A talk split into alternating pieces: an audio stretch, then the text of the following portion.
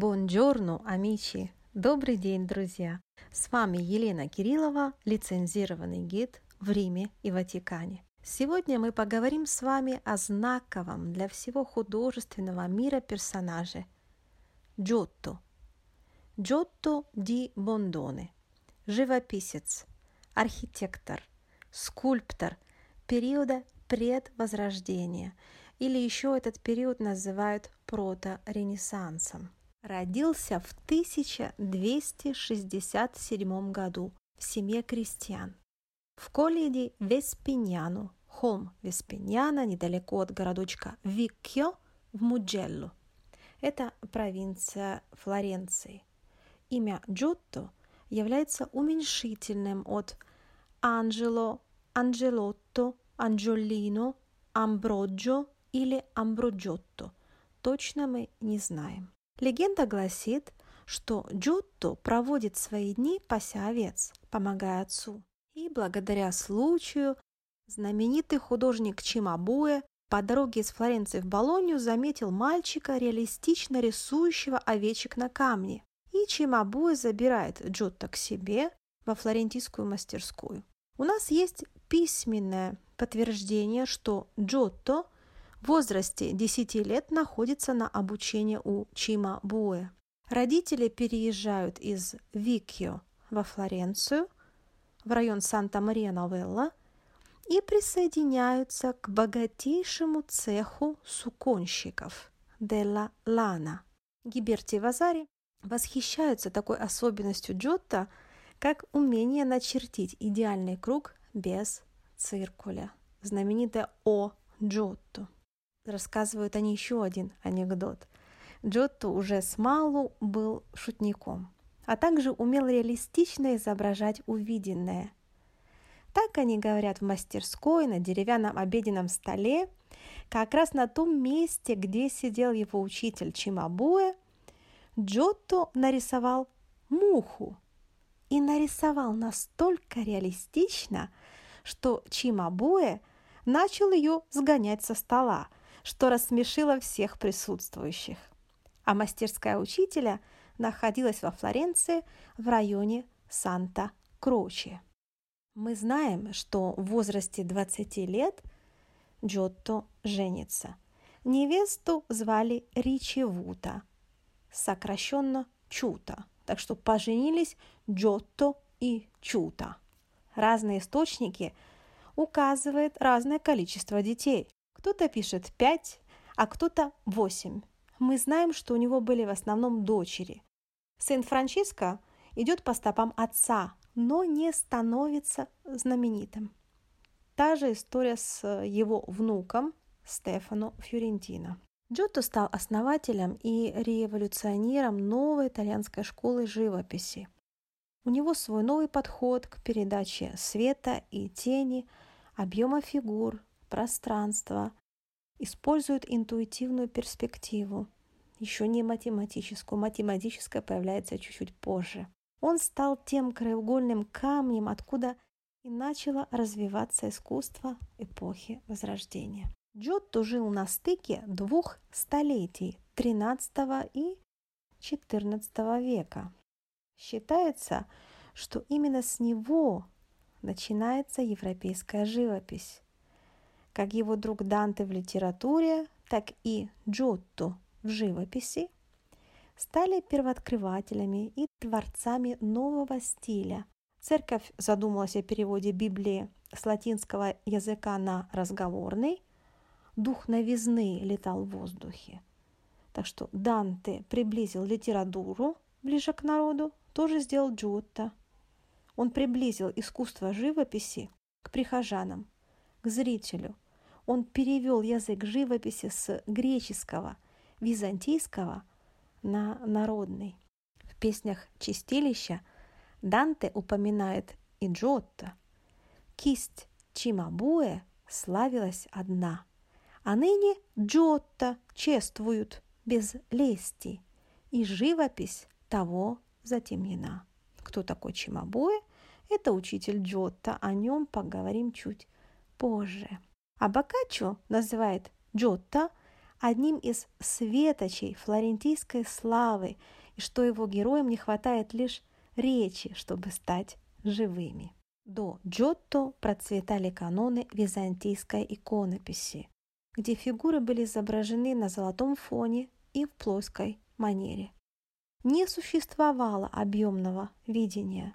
Это было лишь коммуникативное, повествовательное искусство, которое лишь раскрывало сюжет. Но реальность этого сюжета мы не ощущали, не чувствовали его персонажей. Все фигуры в византийском искусстве эфемерные, не дают ощущения, что под одеждами находится реальное человеческое тело с его пропорциями, изгибами, весом.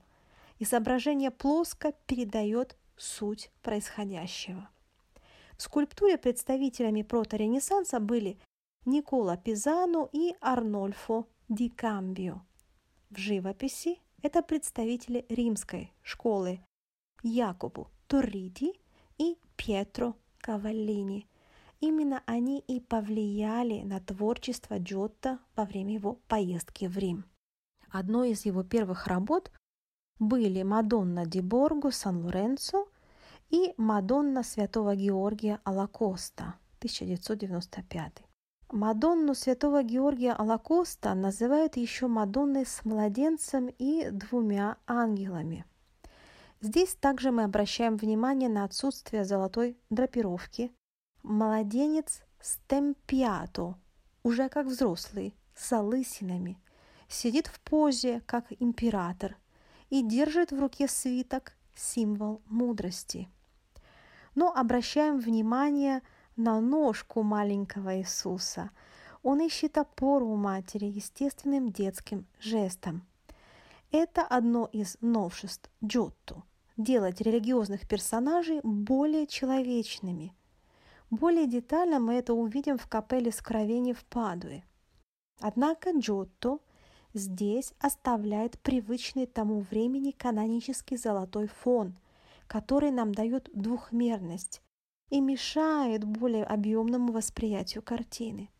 Но в то же время обратим внимание на двух ангелов, которые больше не манекены, как у Чимабуэ. Здесь им присуща пластичность. Драп, который покрывает трон, имеет уже тенденции готики.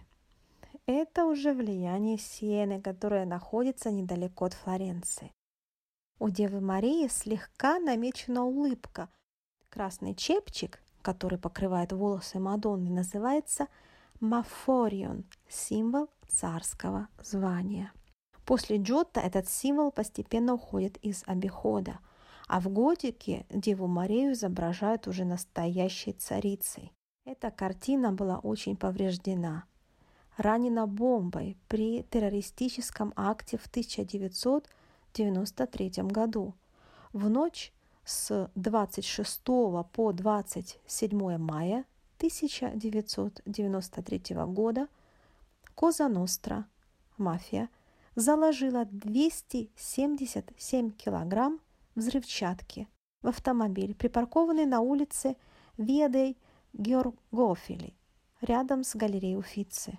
Бомба взорвалась и повредила часть самого здания, пострадало культурное наследие и погибло пять человек, ранено около сорока. Сразу же после этого события статьи в журналах гласили, что некоторые картины уже утрачены навсегда. Данную работу Джотто удалось спасти, как вы видите. Рассмотрим также еще одну работу «Распятие или же расписной крест церковь Санта-Мария-Новелла, Флоренция. Джотто работает над этим расписным крестом уже после росписи фресок в Ассизии. Датировка данного креста была очень широкой, с 1290 по 1310 год.